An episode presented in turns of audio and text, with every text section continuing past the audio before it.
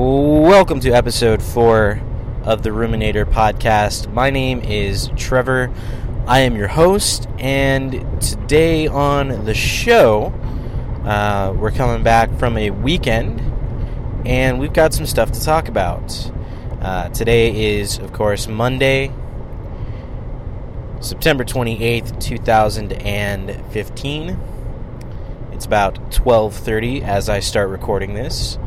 Uh, so just after midnight on the 28th, I'm uh, actually heading back from a visit with my parents. I'm driving along I 35 southbound, headed to I 40 westbound. And uh, yeah, so it should take roughly 30 minutes for me to get home. So about the time of this show. And, and honestly, after after all the fun stuff tonight, um, I don't really want to get up in another couple hours and go record another like record an episode basically. Um so today or well rather yesterday, Sunday the 27th, um, a couple things were going on.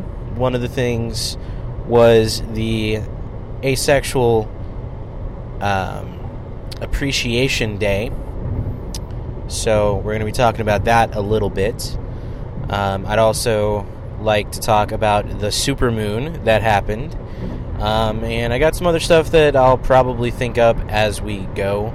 Uh, kind of talk about my weekend a little bit and uh, just sort of, you know, do the general routine that we are already getting locked into with on this show. Um, kind of first, though, I would like to point out a couple of housekeeping things that I think you would be, you know, it would be good for you guys to know about. The first being, um, we have a Patreon page for this podcast, a couple other podcasts, my writing, pretty much all of the creative stuff that I do as a content creator. Um, I have started a Patreon page. It is a monthly download kind of thing, or a monthly uh, subscription kind of thing. Basically, you can put um, as much or as little as you want, uh, minimum to get slightly quicker access to stories and stuff like that. Basically, um, I publish at Patreon first before I publish everywhere else, but everyone else still gets the stuff. Um, you know, basically, it's it's a dollar you know you can pay a dollar you can pay more than that. It's really up to you. But you can go to patreon.com forward slash illicit popsicle. That's i as in igloo l as in larry l as in larry uh, i c i t t as in tom um, popsicle spelled like popsicle. Um, you know for more information so you can actually go and see sort of what's going on with that. Uh, we've also got some social media stuff in the works. I'm currently, well, not currently, but as I am uh, sort of editing this particular episode, I will be setting up the Twitter feed and maybe a Facebook page for Ruminator or Smash Walls Media, something like that. But basically, getting getting the ball rolling, making sure that we've got good um, good stuff going I will also be editing, of course, the header image that uh, is giving me some some issues with iTunes or getting the podcast submitted to iTunes. Uh, yeah, basically, I just need to edit the show, and hopefully, by the time that it's uh, fixed, you know, by the time that it, you, you get this episode, there will be this and the previous episodes, and, and everything will be good. Uh, so the way I think that this podcast is going to start working is Monday through Friday we do a podcast. You know, Saturday, Sunday we take a break, and then as we start, as we just sort of go down the line, we will get a little bit tighter and a little bit uh, more locked into a specific pattern. Um, you know, that kind of thing. Um, and I'm saying um a lot tonight, and I'm very self conscious of it. It's something I've tried to drill out of my head since I started podcasting. It comes back occasionally. Tonight's one of those nights. I don't know why. But to kind of give a little bit of a background as to why I started the show, uh, for those of you who are not quite sure why this podcast is a thing, why I am one lone voice talking in one car driving down one stretch of I 35 southbound. Um, the simple answer is I was looking for a way to manage my depression and manage sort of the overtly negative aspects of that depression. Last week, I think around Tuesday or Wednesday, I watched a video by Laci Green that kind of put into words how I was feeling and it spurred me to action and this is sort of the result of that. We've uh, we cover kind of whatever comes to mind. You know, I'll usually have a couple of topics uh, very very loosely researched. There's no real writing that goes into the show. It's just me with a microphone jumping into my car and driving around, which is sort of why I'm not um, really into the whole idea of you know having sort of set specific parameters for the show why the show is called a podcast about everything you know because potentially we could talk about everything um, given enough time and resources. That is definitely true. But as of right now simply put i am just sort of chilling out, doing my own thing, getting into a groove of doing a podcast every night and posting it pretty much immediately. And as I go, that will get easier and easier and easier, as I said. But that's not why y'all are here. Here's why we're here Asexual Appreciation Day and the Blood Moon, so called because of its blood red tincture as it traced across the night sky last night, or well, I guess tonight. Starting off with the Asexual um, Appreciation Day, and I will not be able to say that sort of smoothly, but the Asexual Appreciation Day was uh, put together by some friends of mine. Um, Sarah from the Asexuality blog really spearheaded it and kind of made it a thing. And basically, the idea is rather than a day like Asexual Visibility Day or Week or Asexual Awareness, where basically it's like, yes, we exist, we are visible, and, you know, people are aware of us.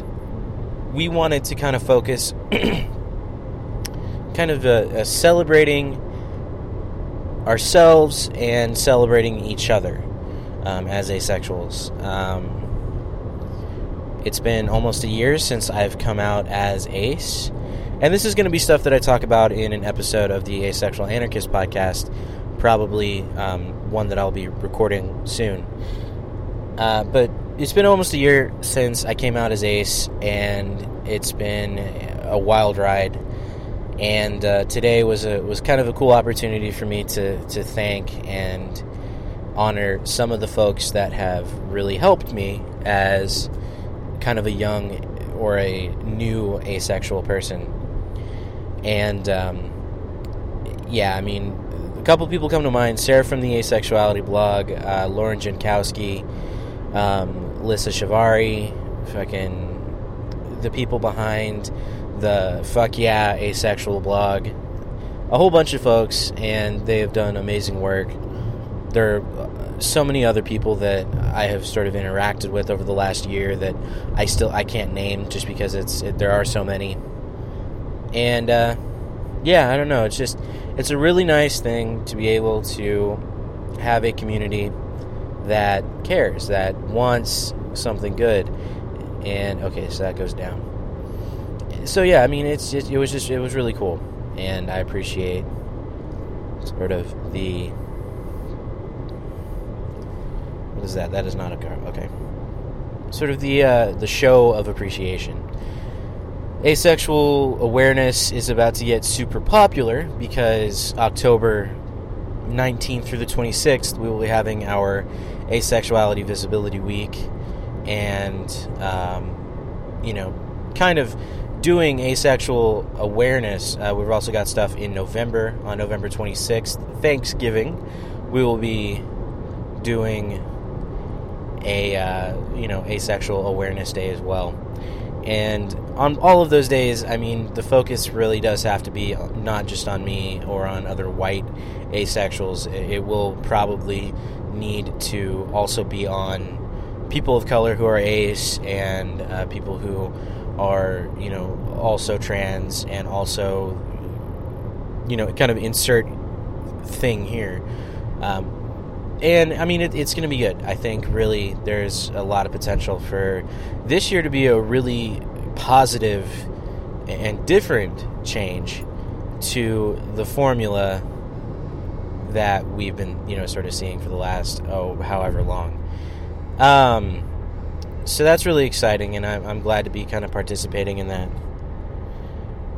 One other thing, though, with that is if you know if you happen to see like some kind of articles or anything like that that are talking about you know asexual people as sort of this novelty I, actually would would not mind if you brought it up to my attention. So you know send it to my twitter account or anything like that and uh, you know just sort of hey this is a thing that exists. I wanted to show you so that you could kind of dissect it. I would really appreciate it. Um, of course, that's not like a, a binding thing. No one has to do that. It, it would just kind of be it, it would be cool, um, you know, if you did, because uh, you know I know a specific quote unquote hive mind that would really appreciate knowing when um, mainstream journalists are screwing up. Anyway, it is 12:41. I'm driving on I-40 now east of Oklahoma City. I'm taking kind of the scenic route home. Uh, lots of brightly lit billboards, and of course, Waffle House and other such dining establishments. For some reason, driving on the freeway is really peaceful for me, and uh, tonight especially. I uh, I decided to go and visit my parents, you know, kind of help them with some lawn work, and then we we sat and we watched the blood moon, the super blood moon lunar eclipse, and it was a really neat experience because I've seen maybe one or two other eclipses in my lifetime, and this one was special, of course, because it was a lunar eclipse that was taking place during the shortest part of the moon's orbit around the Earth. To kind of get slightly technical, and I, and I, mean, like, this is sort of the basic level of technical that I can get. What occurs during one of these super blood moons uh, is the eclipse occur. You know, the eclipse takes place. It's a total eclipse. Um, you know, so of course there's the blood red effect, and then in that same vein, Earth or the the moon is orbiting on. It's at the point in its orbit called the perigee, which is basically just, you know, it's it's the closest point that the moon gets, and I mean we're talking about still millions of miles, but it's it kind of serves its own purpose. It, appeared about 14% larger tonight than it usually does, which is impressive. Um, but what really made the Super Blood Moon special is this relatively moderately exciting astro- astronomical event was sort of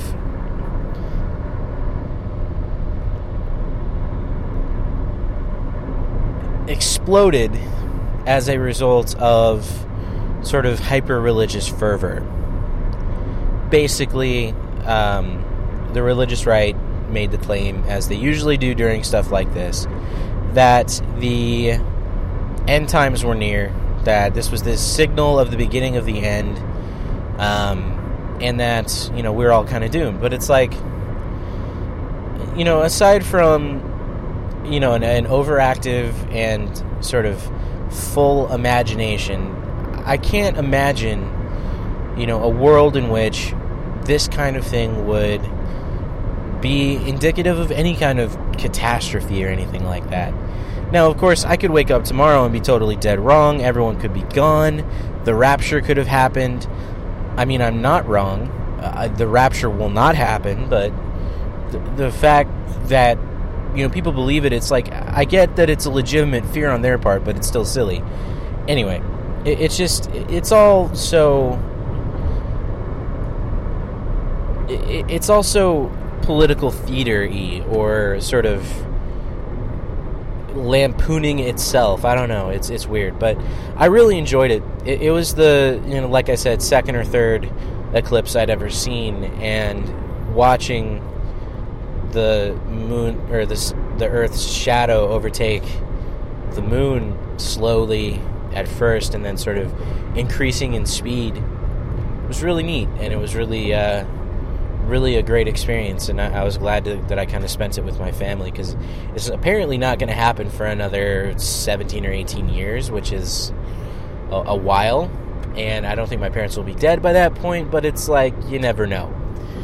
At any rate, um, so I'll be kind of on the lookout by 2033 to, uh, you know, see if there's any super blood moons on the horizon.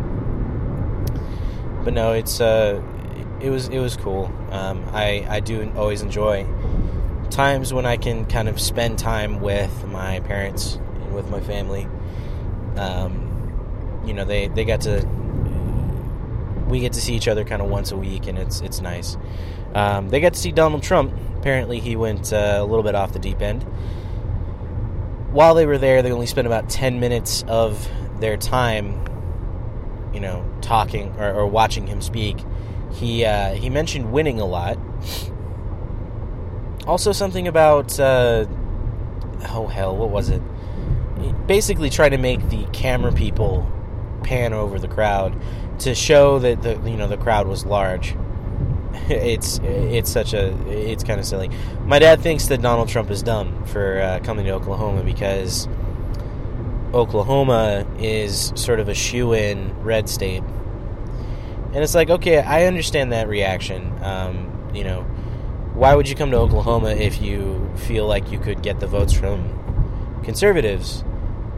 But from my perspective, it's like, no, actually, he's doing really, really, really smart stuff. Donald Trump is coming to Oklahoma, or what, or has already come to Oklahoma, to solidify his image as a strong man for the people um, you know, as a self made man, as the man who is not going to be bought and sold by special interests, including, bizarrely, the White House presidential salary that all presidents receive. Um, you know, he has said that he would turn that down.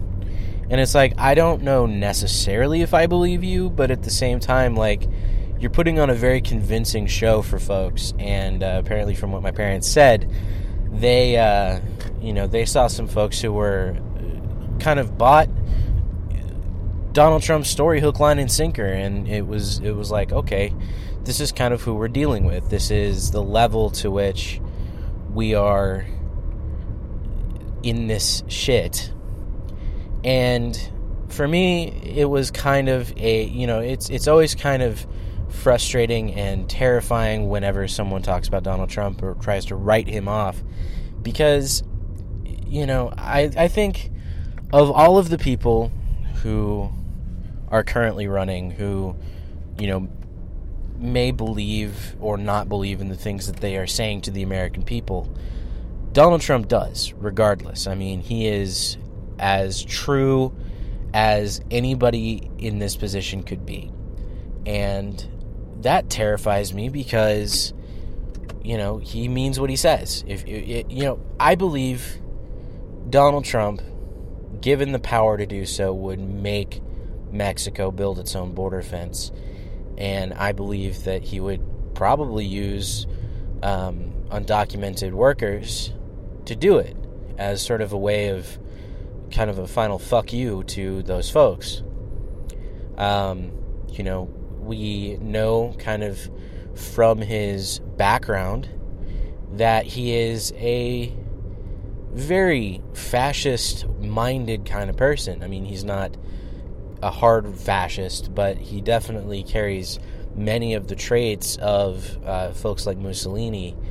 Uh, and, and he is, I would say, comparable to characters like Marine Le Pen in France, who is sort of the the head fascist figure in that state. But it's it's just sort of it's ridiculous um, whenever I, I hear folks just sort of writing him off because it's you know you you you obviously cannot afford to be in a situation where you're paranoid that a scenario is going to occur but you also can't be complacent because there are legitimate situations that you know require this level of, of thought but that's all kind of neither here nor there. I mean, we're still talking about an election that is months away. Um, you know, it's it's not even the end of 2015 yet, and who, for all we know, Donald Trump could be a distant memory by the time November rolls around next year. Hopefully, I would say he's a distant memory because I would take most of the lying scumbag currently running for president over Donald Trump. I wouldn't take any of them on their own, but, you know, it, it's all about planning for the future. And if more of the same is sort of the, in the cards, then I would prefer that to a complete shakeup with a fascist. Just kind of my two cents on that. Now, I will say, as, as sort of we get ready to end this episode, I think we're going to be about five minutes short tonight. Um, Martin Shkreli has earned the Donald's ire. Apparently, he uh, he com- he caught comments from Donald Trump during an interview where Trump basically told the reporter that Shkreli was nothing, that that hedge fund kid was a spoiled brat, that he was less than dirt. Basically, just just taking that opportunity to deride him. And basically, when Donald Trump thinks you're kind of the worst person ever, that would give most people pause. I think. But at the same time, I mean, considering his success as a host of The Apprentice and then as a host of The Celebrity Apprentice, um, guy probably knows somewhat how to run a business successfully, um, even if he is a complete fascist prick. You know, maybe it, that's what it takes to run a business. I wouldn't know. I don't currently run one. At any rate, um, I think, to be honest with you, that's really all I've got to say on all that stuff. I mean, I know we've got about eight minutes on a normal show, but, uh, you know, it's the weekend and I kind of want to go home and uh, not be driving anymore. So I think that's what I'm to do. And, uh, yeah, kind of end this off here. So, as I said at the beginning of the show, we do have a new Patreon page. We've got a whole bunch of stuff going on. And, uh, you know, we'll, we'll, we're slowly but surely getting the social media and other presence rolled out so that you know, we have a place to talk and, and we can sort of collaborate on things if we so desire. Until that time, as always, you can contact me um, at my Twitter account, uh, the illicit, or it's at illicit popsicle. Uh, you can also contact me on tumblr.com. So that's the asexual anarchist at tumblr or .tumblr.com. And of course, I'm I'm always taking you know suggestions for the show, and sort of any questions you may have. I'm down. It's just sort of let's you know we, we need to get the ball rolling first, and I think as we get an audience, hopefully, um, you know, questions will start coming in. But as of right now, I'm not really too worried about it. Uh, but that really does lead us to the end of the show. Um, this has been the fourth episode of the Ruminator Podcast, a podcast about everything. I have been your host, Trevor, and I will see you tomorrow night. Everyone have a fantastic evening and a good rest of your day.